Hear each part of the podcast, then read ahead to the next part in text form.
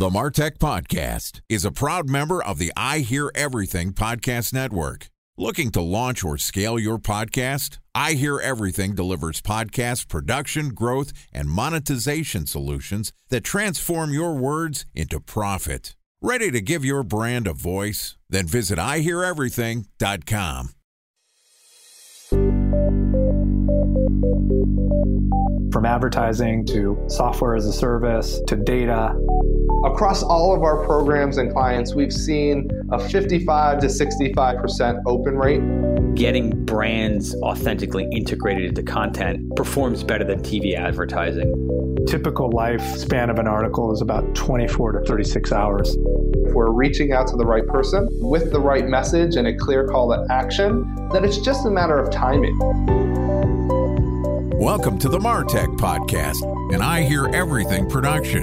In this podcast, you'll hear the stories of world class marketers that use technology to drive business results and achieve career success. We'll unearth the real world experiences of some of the brightest minds in the marketing and technology space so you can learn the tools, tips, and tricks they've learned along the way. Now, here's the host of the Martech Podcast, Benjamin Shapiro. Welcome to the Martech Podcast. I'm your host, Benjamin Shapiro, and today we're going to discuss why mobile is still the first and most important screen. Joining us is Gabrielle Heyman, who is the head of global brand partnerships at Zynga, which is a global leader in interactive entertainment with a mission to connect the world through games. With a massive global reach in more than 175 countries and regions, Zynga has a diverse portfolio of popular game franchises that have been downloaded more than 4 billion times on mobile devices, and their list of games includes Farmville, Harry Potter, Words with Friends, and Zynga Poker. So far this week, Gabrielle and I have talked about the mobile gaming advertising industry. We talked about why mobile is the first screen in mobile gaming. And today we're going to talk about hyper casual gaming and why it's marketing's secret weapon. All right, here's the last part of my conversation with Gabrielle Heyman, the head of global brand partnerships at Zynga. Gabrielle, welcome back to the Martech podcast. Good to be here. Always exciting to have you on the podcast. And today we're going to get down to it. We've talked about the gaming landscape. We talked about how the gaming industry thinks about the different devices. We talked a little bit about segmentation. We should probably talk about marketing some point in this week, as this is a marketing podcast. You've got this philosophy that hyper casual gaming is a marketer's secret weapon. Let's start off by defining hyper casual gaming and then let's talk about why it's important to marketers. So, yeah, people have been listening to this conversation the past couple of days. We talked about how there's different games. There's games on mobile, there's games on other platforms. And within the casual gaming segment on mobile, there has risen this new subgenre called hyper casual. And we were defining before, like most console games are a little more detailed and complicated to get into as compared to mobile. Mobile casual games are a little easier to learn, though extremely captivating, and people spend hours upon hours playing them. So, this other genre has cropped up and they're even easier to play. So, there's literally almost zero friction in learning the game, or it's a game that could be learned in five seconds and you're just hopping in, you're getting it and you're having fun. But what's really fascinating about this is that if you look at the top hits globally, a lot of them are coming from the hyper casual space. So if you looked at like the App Annie charts from 2021 in the US and worldwide from every single geo, top 10 games globally, hyper casual probably had half of the list. And our hyper casual studio specifically had probably three out of the top 10 in multiple geos. So, give me some examples of popular casual gaming and popular hyper casual gaming. So, casual gaming, we're talking Words with Friends, Zynga Poker, Candy Crush, Dragon City. There's so many of these games that are out there that are in the casual category. Fruit Ninjas, also a very popular one in the Shapiro household. We love Fruit Ninja too. And so hyper casual games, fill the fridge, hair challenge, high heels, money rush. There's literally hundreds of these titles, and there's more than just what I've said. So, some of the other markers about these titles one of the really fascinating things that makes them so different is they're a lot faster to make and they make a lot more of them than casual games. And they're doing testing and they're buying ads, they're seeing what's resonating with audiences. And the ones that are really taking off, they're doubling down on, spending more UA against, and building out the game to be like a richer game and a longer game. So it's quite literally the way that they publish games is extremely different from casual or console. And then lastly, I would say what's extra fascinating as well is that there's a really symbiotic relationship between TikTok and hyper casual. So what we're seeing is that a lot of hyper casual games are going super viral on TikTok. They're resonating with communities and there's a ton of content being created around them. And then on the other side, like our hyper casual studio is creating a lot of games that are based on TikTok trends. So, for example, right now, one of the top games in the App Store is called Fill the Fridge. It's one of our titles from our hyper casual studio, Rollic and it's inspired by, you know, those TikTok videos where it's people organizing their fridge and they're like super soothing and they have this like gorgeous, perfect fridge and they're putting the yogurt away perfectly. They're taking the string cheese out of the plastic packaging. They're putting it in these gorgeous, clear containers and like everything is absolutely organized and perfect. Well, we created a game that's basically like that. And it's literally one of the top games right now. Oh my god, it's like my OCD is just firing hearing about this. I'm not a TikTokist or a TikToker, ticky tacky. Tick, I don't I don't use TikTok but I understand how that sort of like interesting content can dovetail into do it yourself. You don't use TikTok, but you use Instagram. It's like a poor man's version of TikTok now. All due respect to Meta, they're basically taking so much TikTok content and just throwing it on onto Instagram. Yeah. Lately on my Instagram, I've been saying stop sending me suggested posts because I don't really need my Instagram to look like TikTok. I wanted to see my friends and do what I used to do on Instagram. But regardless, I don't know how old your kids are, but I have a lot of my consumption through my kids of TikTok. I'm sure I will get into TikTok at some point. Let's talk a little bit about the marketing here. This idea of hyper casual games. Anybody can play them. Low barrier to entry. They're easy to spin up. Lots of titles, lots of different content. Huge TAM. Your total addressable market is gigantic because it's anybody with a mobile phone. So you can buy ads to get people to download and install these games, and it's easy for them to get started. Talk to me about the life cycle of these games. Do they end up sticking around? So, when you are investing your marketing dollars into these, do you go and buy a popular game? Do you buy through an ad network and just get coverage of all the games? How do you think about the life cycle of these games and how does that impact how people should target their marketing against them? So at the dawn of hyper casual, when it started taking off, I think that the retention in a lot of these games was not very high. So you would play, you would like it for like three days or a week, and then you would kind of pop off and download the next hyper casual title. Fill the fridge, organize your closets, do the garage, take out the trash. Go on. Well, so far we've done filling the fridge and then we did fill the makeup drawer. So those are the two categories that we've done so far with that one.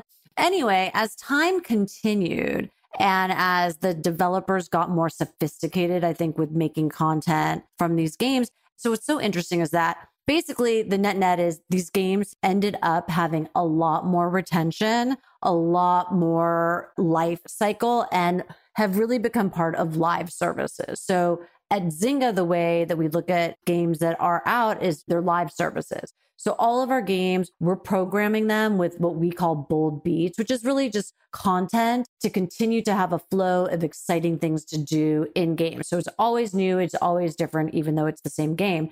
And I think that what's interesting is that our hyper casual studio really learned a lot from how we operate our live services within our casual portfolio. And so those hyper casual games are now having bold beats and adding new content. And the retention is getting a lot longer and the lifespan of hyper casual games are getting a lot longer. And at the same time, our casual suite of games has learned a lot from our hyper casual suite in terms of the volume of developing and how they test in the marketplace. So it's really cool to see these two genres learn from each other. But for brands, you can go to an SSP network like Iron Source and you can get across a lot of games, obviously working with them. I'm a really big advocate of also going direct, especially with a company like a Zynga, where we have probably 100 plus titles. So we are essentially like our own network. We also save the best for our direct clients, of course, but we've had a lot of sponsorships in these hyper casual titles. So we're integrating people, not just video and rewarded video and display and banner. We're doing integrations that we found to be highly effective as well. Time for a one minute break to hear from our presenting sponsor, Mutinex. In 1919, John Wanamaker said, Half the money I spend on advertising is wasted. I just don't know which half. Well, the advertising landscape has changed since then, and instead of reaching your audience on two channels, you're probably reaching them on 20. Turns out John didn't know how easy he had it. But that doesn't mean that you should give up on striving towards marketing effectiveness.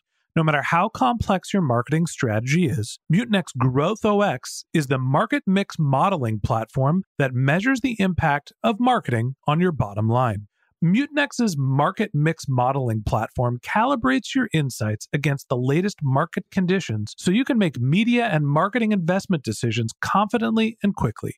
Ready to take your team from I think to I know? Then join brands like Samsung, ING, and Asahi who make better marketing decisions with Mutinex. Mutinex Growth OS. Your best decision starts here. To learn more about Mutinex, go to mutinex.co. That's M U T I N E X dot co. Okay, here's the rest of today's interview.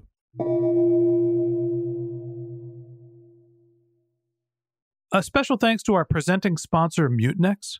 Ready to take your team from I think to I know?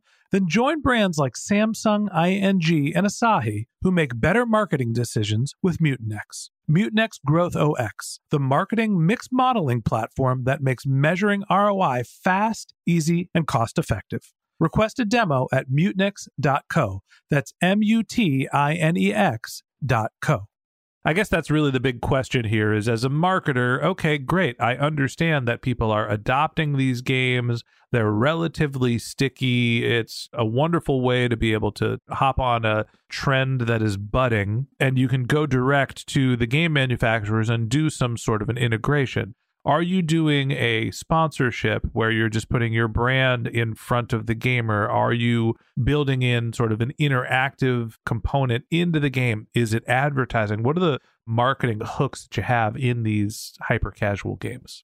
It's pretty deep. There's a lot of these games and there's a lot of different types of gameplay. For example, we have a whole fashion beauty suite. So we have a game called Hair Challenge where your goal is to make your hair as long as possible and you're walking down an obstacle course basically and trying not to get it cut.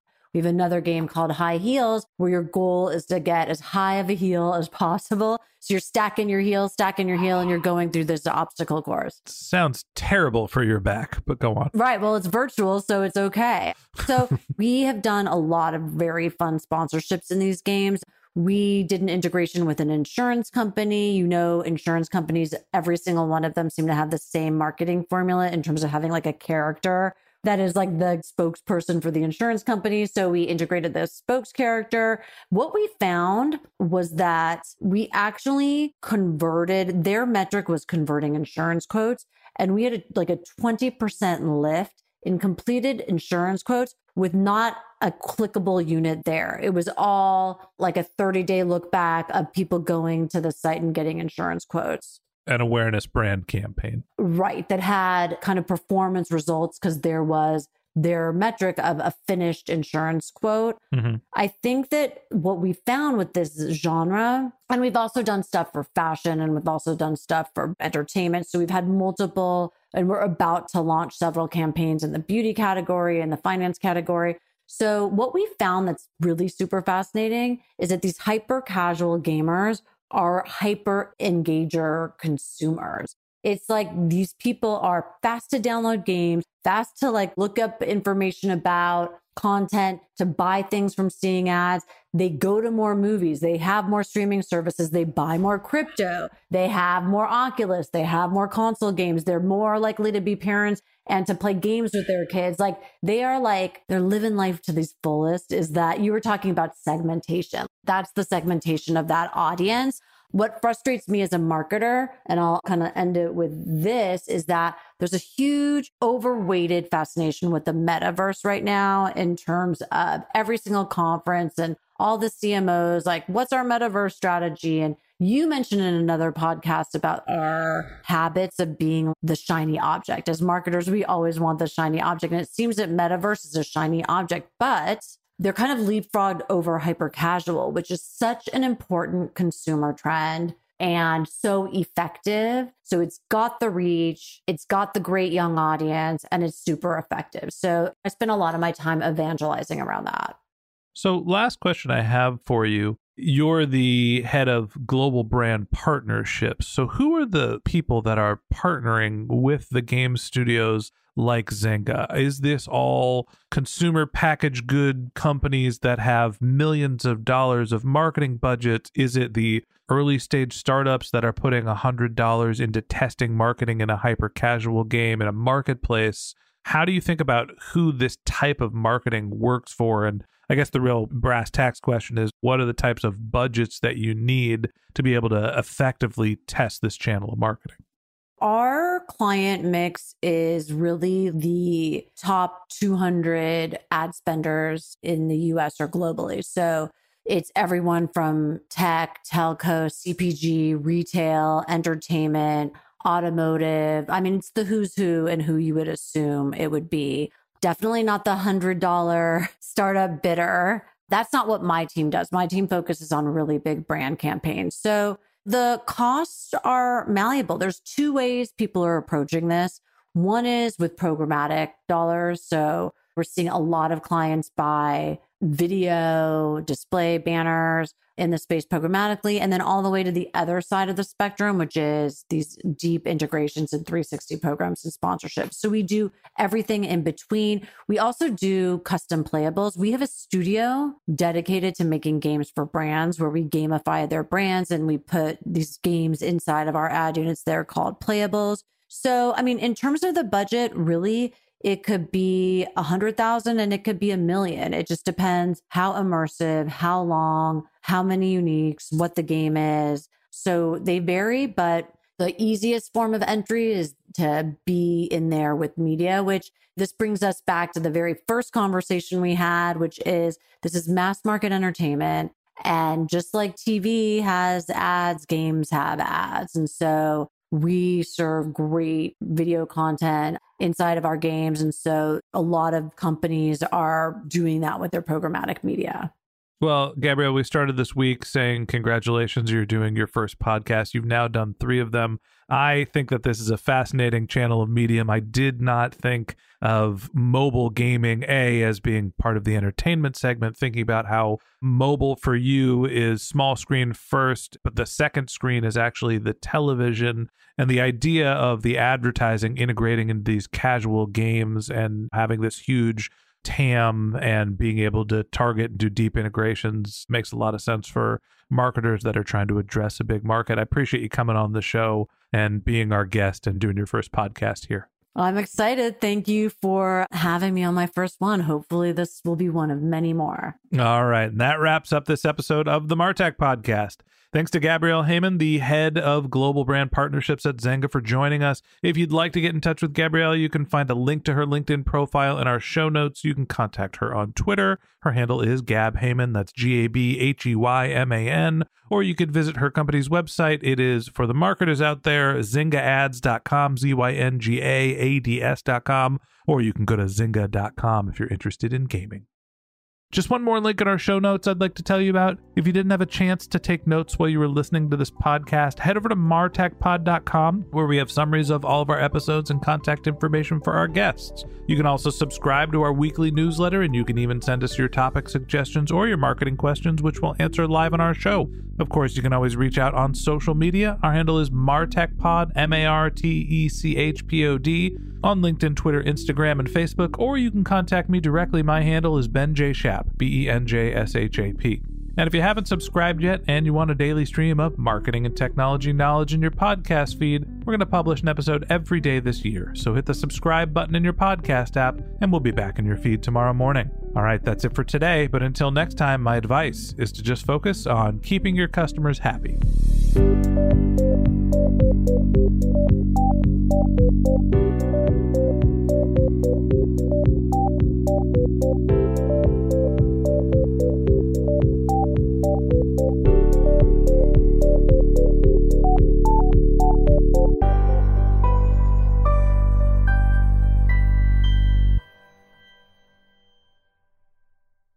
Thanks for listening to the Martech Podcast, and I Hear Everything production.